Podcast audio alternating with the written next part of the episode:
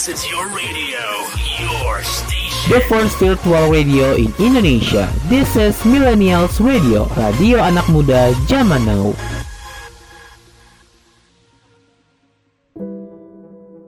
Gak apa-apa kok kalau kamu harus jatuh. Gak apa-apa kok kalau kamu ngerasain sakit. Karena terkadang perlu gak apa-apa kok biar kamu makin tenang. So, millennials, don't be sad ya, because it's okay to not be okay.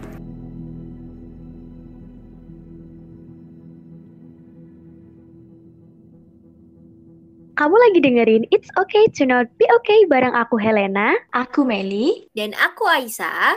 a part of Millennials Radio Podcast yang bisa kamu dengerin di beragam platform podcast ternama seperti Anchor, Spotify, Reso, Noise, Roof, dan RCTI Plus. Serta di playlist 24 jam Millennials Radio yang bisa kamu dengerin dengan klik link di bio Instagram at Millennials Radio.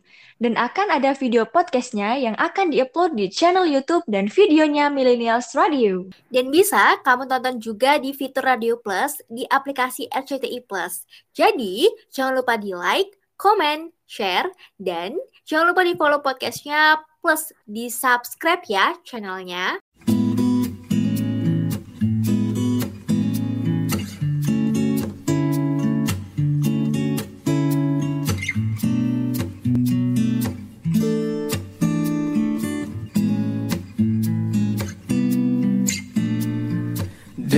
Teleponku membuatku tersenyum di pagi hari.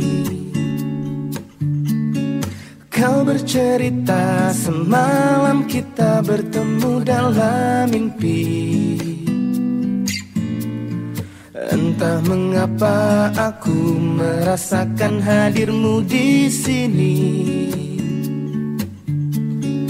Tawa candamu menghibur saat ku sendiri. Aku di sini dan kau di sana. Hanya berjumpa via suara. Namun ku selalu menunggu saat kita akan berjumpa. Meski kau kini jauh di sana, kita memandang langit yang sama. Jauh di mata, namun dekat di hati.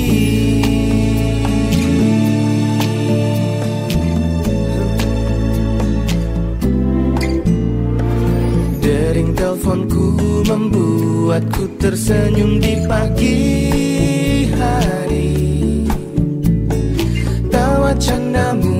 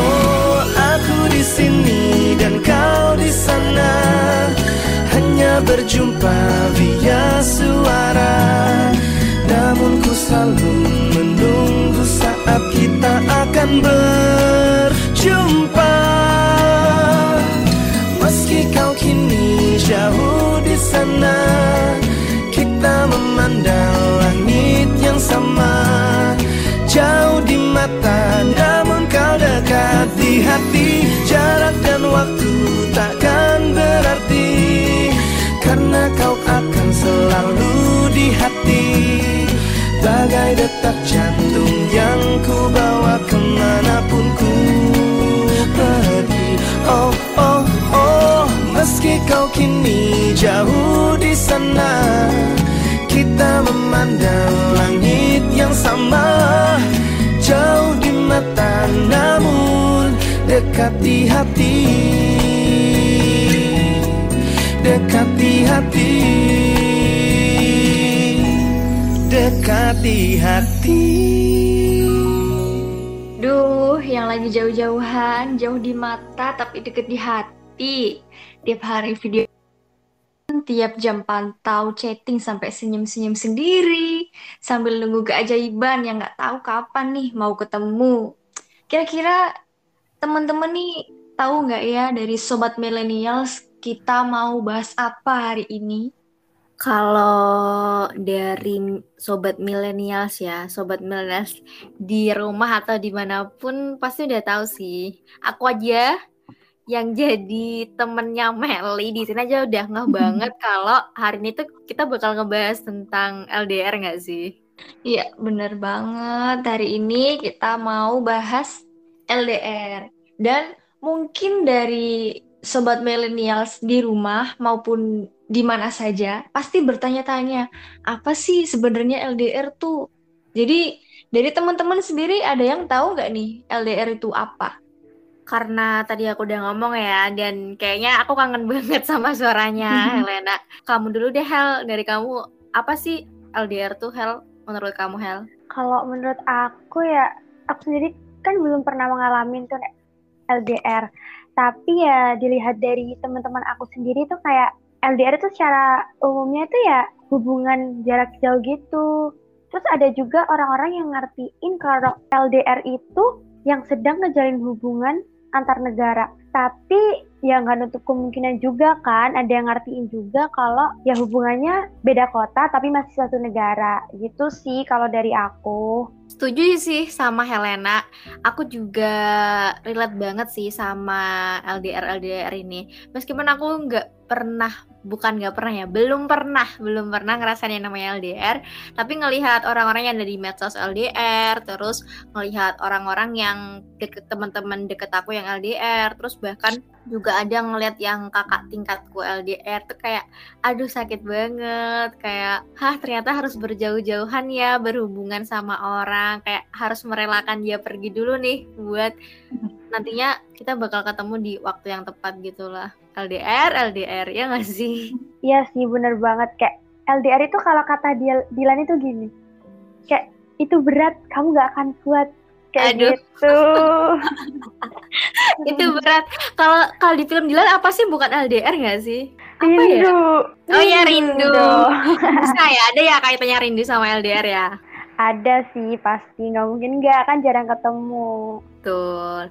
Tapi ngomongin soal LDR nih guys, dari Meli or Helena ya, hmm, mungkin aku pengen tahu dulu deh dari Helena lah ya. Kalau menurut kamu nih Hel, kamu pernah nggak sih ngelihat kasus atau mungkin kayak nemuin kasus LDR gitu yang deket banget sama kamu? Terus kamu nanggepin kasus itu kayak gimana sih Hel? Kalau dari aku sendiri sih ada ya. Mungkin waktu itu waktu kita masa-masa SBM tuh kayak mau SBM Hmm. atau ya pokoknya masuk perguruan tinggi. Nah, itu pasti kayak gencar-gencarnya kan kayak waduh mau kuliah di sini, di sini gitu. Nah, ada salah satu teman aku yang emang mereka itu pacaran udah lama banget. Terus tiba-tiba ya kuliah gitu kan mau kuliah. Nah, Hmm. satunya tuh ada di satu kota A misal tuh. Nah, satunya lagi di kota B. Nah, padahal itu jaraknya itu nggak terlalu jauh gitu loh. Mungkin kalau bisa ditempuh dengan waktu itu sekitar dua jam nyampe. Tapi ya tetap aja namanya juga punya kesibukan kan, pasti jarang ketemu juga. Nah, tapi pada akhirnya ya mungkin emang nasib buruk, jadi mereka tuh nggak berhasil. Gitu sih kalau. Sedih banget, gak berhasil ya. Berarti lebih tepatnya kayak ya mau gimana lagi namanya juga keadaan, namanya juga terpisah. Dua jam loh ya, padahal tapi tetap ujung-ujungnya putus gak sih ya? Iya, mungkin emang keadaannya harus seperti itu. Oke, tapi karena Helena ya, Helena kan kayak ngomongin soal pendidikan. Ini juga sebenarnya relate banget sih sama aku lihat teman-temanku yang akhirnya LDR. Apalagi kalau misalkan gak cuma di SMA ya, SMA ke kuliah, tapi biasanya ada beberapa teman-temanku itu yang exchange. Akhirnya kayak ya udahlah, itu udah beda negara yang jauh banget. Ah, tapi kayak ya udahlah ya. Tapi kalau dari Meli nih Mel, kamu gimana sih Mel ngelihat orang LDR atau mungkin kamu nemuin kasus LDR nggak? Atau malah atau malah mungkin kamu yang ngejalanin LDR gitu ya? Oke, jadi setahu aku ya, sempet kan aku tadi tuh kayak lihat-lihat di Google bentar gitu. Kayak dari studi kasus tuh sekitar 40 persenan lah, sekitar segituan lah orang-orang yang berhasil hitungannya berhasil lah berhasil menjalani LDR sampai jenjang ke yang serius dan sisanya tuh bisa dibilang nggak berhasil lah gitu lah misalnya kayak aku sendiri nih Aduh. aku berhubung pernah ngalamin yang namanya LDR beberapa waktu yang lalu leh waktu Hmm. awal-awal semester aku kuliah Hmm. jadi waktu itu kita LDR waktu itu masih pandemi juga kan aku Hmm. masih di rumah dan dia akhirnya pindah ke suatu pulau karena suatu pekerjaan. Jadi kita LDR gitu. Aduh, pindah karena pekerjaan. Tapi rasanya gimana sih Mel pindah karena pekerjaan? Yang pasti berat banget ya, soalnya kita tuh butuh kesabaran ekstra buat kayak ya udahlah ngerelain mau gimana lagi. Kan ya emang dia kerja juga nggak bakal aneh-aneh di sana gitu. Pikiran aku cuman gitu doang sih sebenarnya. Ternyata, ternyata apa nih? ternyata ya ujung-ujungnya emang dari kita sendiri ya yang nggak kuat karena emang dari dia yang mungkin katakanlah dia itu posesif ya jadi aku yang kayak risih gitu lah kok makin ke sini Hmm. makin posesif jadi nggak berhasil gitu ya begitulah percintaan anak-anak muda zaman sekarang Walah ya, ya. Berarti intinya ya, intinya dari LDR itu ya banyak lah ya faktornya. Ada yang faktor pekerjaan atau mungkin faktor yang tadi sih halnya tentang pendidikan atau faktor-faktor lain ya lah ya yang kayak ngebuat ya udahlah hubungan kita kayaknya jauh aja dulu gitu nggak sih? Iya, benar banget. Tapi eh, dalam LDR nih nggak mesti buruk-buruk banget ya. Pasti ada dampak positifnya. Jadi eh, menurut aku ya, sama ini perbandingan dari Google juga, ada Hmm. tiga hal dampak positif yang bisa kita dapat dari LDR ini sendiri. Contohnya yang pertama, jadi kita tuh lebih menghargai yang namanya komunikasi dan komitmen. Terus yang kedua, kita tuh bisa terhindar dari fitnah-fitnah dari hal-hal yang nggak diinginkan ya. Khususnya buat anak-anak muda yang pacaran pada umumnya kayak kasus yes gitulah ya. Nggak usah disebutin pasti paham lah kalian. Iya ya terus paham yang paham. terakhir tuh eh, yang pasti yang terakhir ini relate banget sama anak-anak yang LDR nih. Yakni melatih kesabaran demi membuahkan arti dari perjuangan dari hubungan mereka sendiri gitu Asik. Hasil dari perjuangan ya. Ya nggak sih Mel? Iya dong. Perjuangan LDR nih, Bos. Eits, tapi jangan seneng dulu nih. Waduh, kenapa tuh? Ya, soalnya di samping dampak positif pasti ada dampak negatifnya dong. Nah, Apa tuh?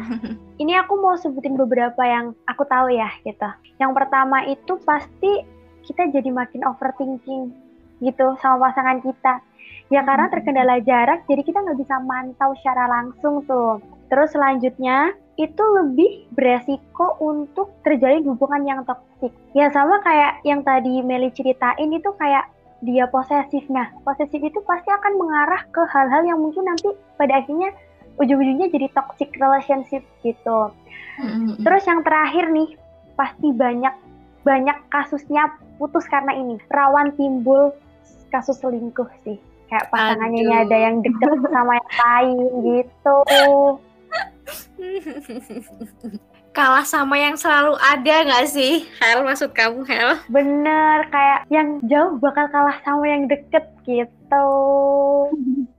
Alah ya, ya. Kamu lagi dengerin Millennials Radio Podcast yang bisa kamu dengerin di beragam platform podcast ternama seperti Anchor, Spotify, Radio Public, dan MyTuner.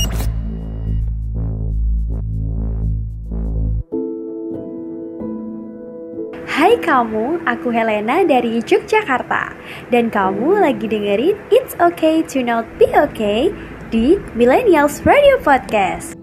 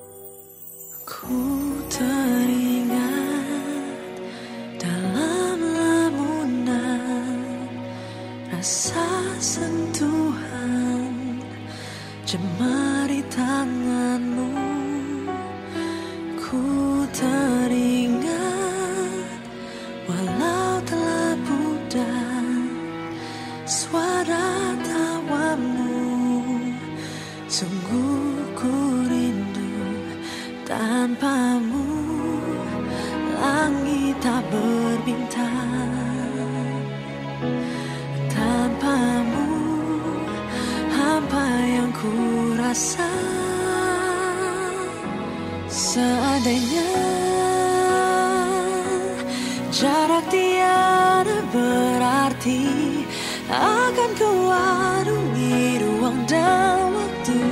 Dalam sekejap saja Seandainya Sang waktu dapat mengerti Takkan ada rindu yang terus mengganggu. Kau akan kembali bersamaku.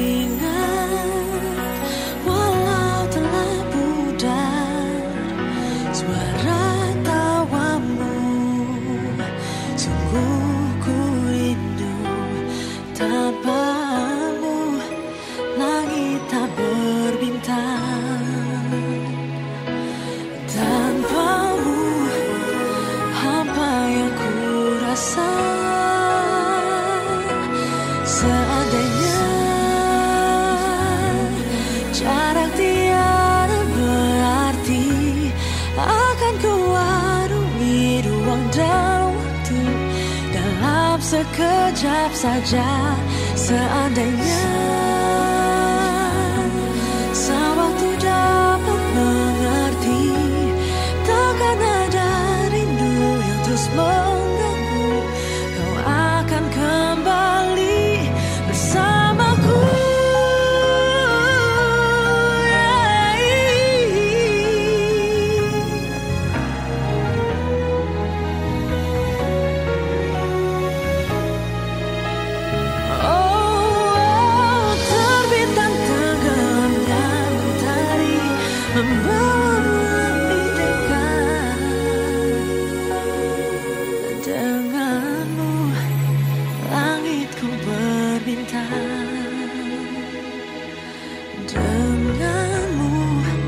sempurna ku rasa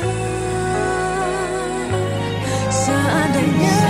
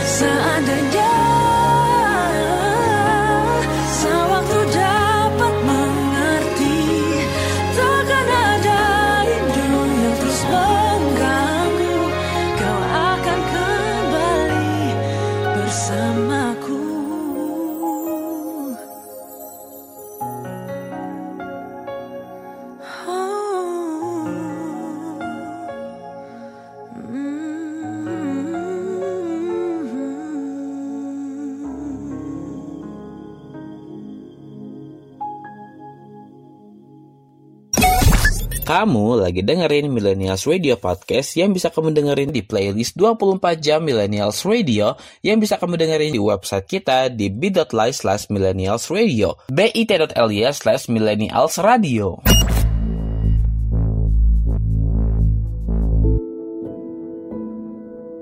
Hai kamu, aku Meli dari Gresik dan kamu lagi dengerin It's Okay to Not Be Okay di Millennials Radio Podcast.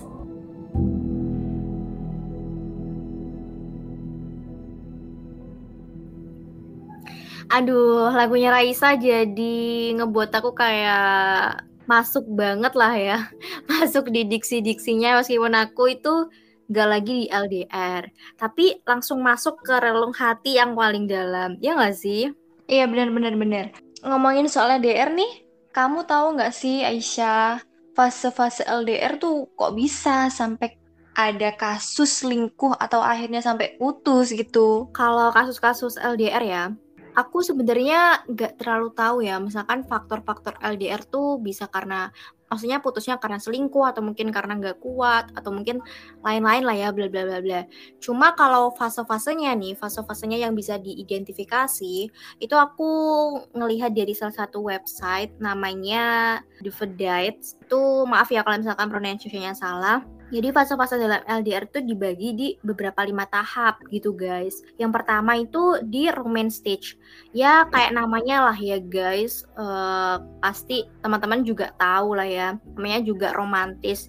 Di LDR pertama-pertama pasti ya aku sama kamu atau aku sama dia itu 24 per 7 masih ngabarin lah terus habis itu masih meet sampai malam pokoknya intinya bener-bener awal dari LDR gitu loh. Kayak ditinggal jauh terus langsung memberikan perhatian bentuk support. Jadi langsung kayak ada lah ya perubahannya banget keromantisan itu. Terus lanjut nih ada yang namanya power struggle stage.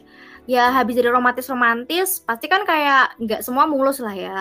Jadi di struggle ini pasangan-pasangan yang ada di luar sana yang lagi ngejalanin LDR itu mengalami yang namanya konflik. Terus juga mulai tuh saling-saling nyalahin satu sama lain. Kayak ah kamu yang salah deh. Kamu nggak punya waktu buat aku. Atau kamu tuh terlalu sibuk bla bla bla bla bla kayak gitu itu di struggle-strugglenya kayak gimana ya caranya biar bisa mempertahankan hubungan ini? Pasti kan ditandai ya dibumbu-bumbui sama konflik lah drama-drama dan lain-lain. Nah dari struggle itu lanjut lagi nih. Dia namanya fase stability stage. Sesuai namanya kayak stabil gitu ya.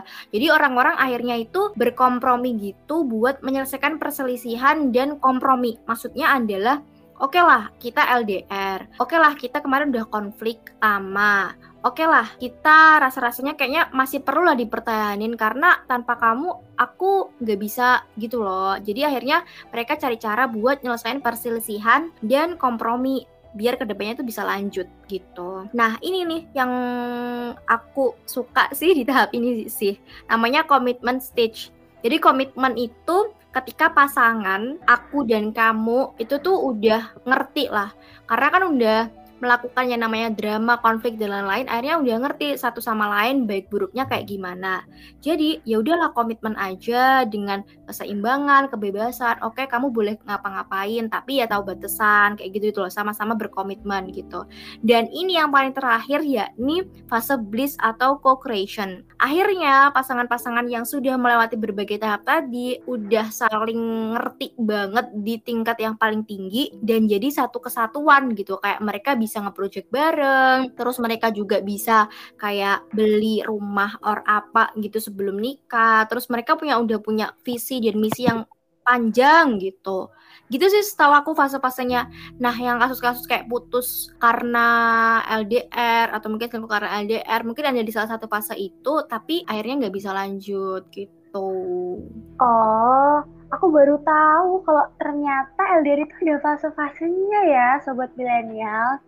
Nah, tapi nih dari fase-fase kayak gitu aku ada beberapa tips dari teman-teman aku yang lagi ngejalanin LDR ya. Yang pertama pasti dan paling utama itu percaya. Itu harus nomor satu nggak boleh di nomor dua kan atau nomor tiga kan ya guys. Kayak itu harus kalian garis bawahi. Ya meskipun hubungan jarak dekat juga butuh percaya. Nah tapi beda lagi nih. Ini jarak jauh percayanya harus dilebih-lebihin lagi. Soalnya kita kan nggak tahu kegiatan dia seperti apa di sana gitu kan. Jadi intinya percaya sih. Terus yang kedua itu jujur. Nah kita harus jujur nih sama pasangan kita.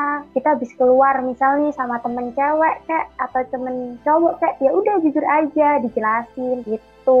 Terus yang ketiga itu komunikasi. Ya kayak chattingan teleponan atau video call gitu. Tapi yang nggak cuman sekedar chit-chat gitu doang enggak dong. Ya nanya lah kayak ngobrolin kegiatan sehari-hari nanya kerjaan dia gimana atau kuliahnya gimana. Jadi nggak cuman basa-basi doang. Terus yang keempat itu dewasa dalam pikiran kita ya. Ya maksud dewasanya itu ya kita lebih bisa ngertiin pasangan kita gitu ngertiin kesibukannya.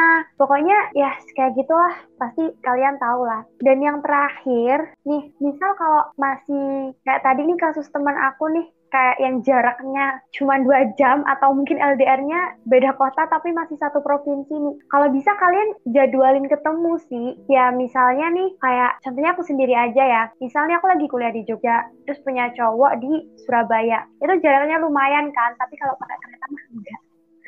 Jadi ya kita gantian itu loh buat nemuin salah satu dari kita. Jadi misal aku minggu ini ke Surabaya, terus minggu depannya lagi dia ke Jogja atau dua minggu sekali atau apa sih? Gitu sih kalau tips yang aku dapat dari teman-teman aku. Mungkin dari Meli atau Aisyah mau nambahin gak apa-apa sih. Siapa tahu juga ada yang kurang dari aku yang aku sampein gitu. Kalau aku setuju sih sama si Helena. Tapi menurut aku ya, kalau ketemu sama komunikasi 24 per 7 tuh ya harus ya. Karena emang kita kan udah sama-sama dewasa kan ya. Jadi kita punya kesibukan masing-masing. Kita tuh cuman butuh kayak kompromi buat kasih kabar ke doi gitu. Jadi harus saling pengertian aja guys gitu. Ya sih, setuju banget sama yang dibilang Helena sama Meli. Jadi kayak kayak rasa-rasanya ya, kayak kayaknya ini aku nggak perlu nambah-nambahin sih. Jadi buat sobat millennials yang lagi ada di fase LDR. Yang ada di podcast kita ini jangan cuma jadi bahan denger-denger doang ya, tapi juga dilaksanain karena kalau teman-teman kuat ya, kuat menjalani LDR ini top banget sih, keren banget tapi nggak hanya untuk sobat milenials yang lagi LDR ya. Ini juga berlaku buat yang mau LDR. Kuat nggak ngejalanin kayak gitu? Soalnya kan kalau kata orang itu kayak LDR tuh berat banget gitu kan. Hanya orang-orang yang super gitu kayak Superman yang bisa ngejalanin itu semua. Pokoknya yang lagi mau LDR, coba kalian pikir-pikir dulu ya. Jadi apa enggaknya. Oke, betul banget. Jadi nggak cuma buat yang lagi LDR, tapi juga buat yang mau memutuskan untuk LDR. Kamu lagi dengerin Millennials Radio Podcast yang bisa kamu dengerin di playlist 24 jam Millennials Radio yang bisa kamu dengerin juga via website dan aplikasi online Radio Box, Zenomedia, dan MyTuner.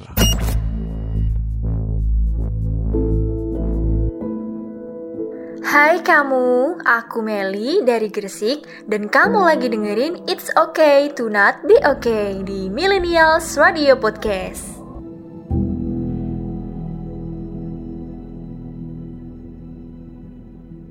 Thank you ya udah dengerin Millennials Radio Podcast, a part of Millennials Radio, the first virtual radio in Indonesia. Radio anak muda zaman now yang bisa kamu dengerin di beragam platform podcast ternama seperti Anchor, Spotify, Reso, Noise, Roof, dan RCTI+. Serta di playlist 24 jam Millennials Radio yang bisa kamu dengerin dengan klik link di bio Instagram at Millennials Radio. Dan akan ada video podcastnya yang akan diupload di channel YouTube dan videonya Millennials Radio. Dan bisa kamu temukan juga di fitur Radio Plus di aplikasi RCTI Plus. Jadi, jangan lupa di like, comment, share, dan jangan lupa di follow podcastnya plus di subscribe ya channelnya. So, itu aja dari podcast hari ini ya, podcast episode kali ini. Bye-bye di podcast berikutnya. Waktu telah tiba Aku kan meninggalkan Tinggalkan kamu Untuk sementara kau dekap aku. Kau bilang jangan pergi Tapi ku hanya dapat berkata Aku hanya pergi untuk sementara. Bukan untuk meninggalkanmu selamanya.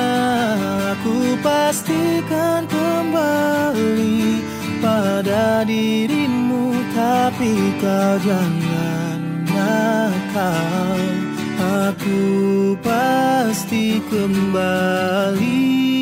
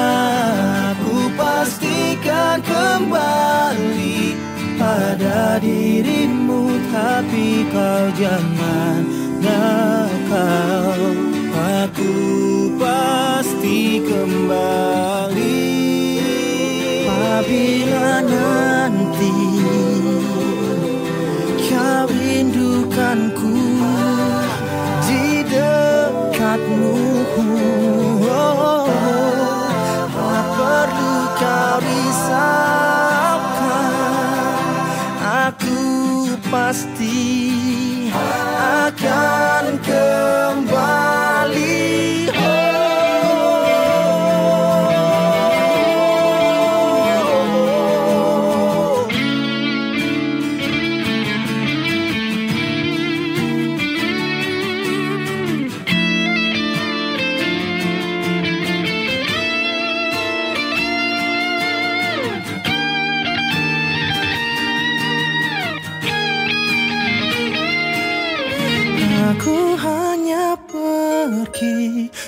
sementara Bukan untuk meninggalkanmu selamanya. Aku pastikan kembali pada dirimu Tapi kau jangan nakal.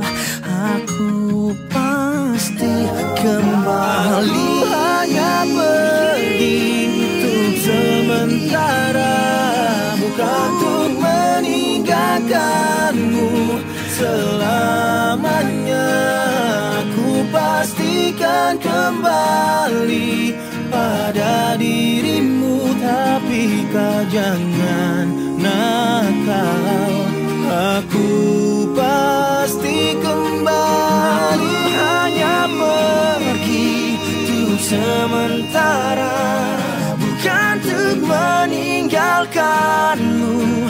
Selamanya Aku pastikan kembali pada dirimu Tapi kau jangan nakal Aku pasti kembali. Aku pasti kembali pasti kembali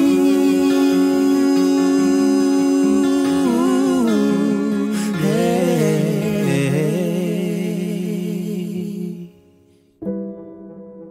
Gak apa-apa kok kalau kamu harus jatuh. Gak apa-apa kok kalau kamu ngerasain sakit. Karena terkadang perlu nggak apa-apa kok biar kamu makin tenang. So, millennials, don't be sad ya, because it's okay to not be okay.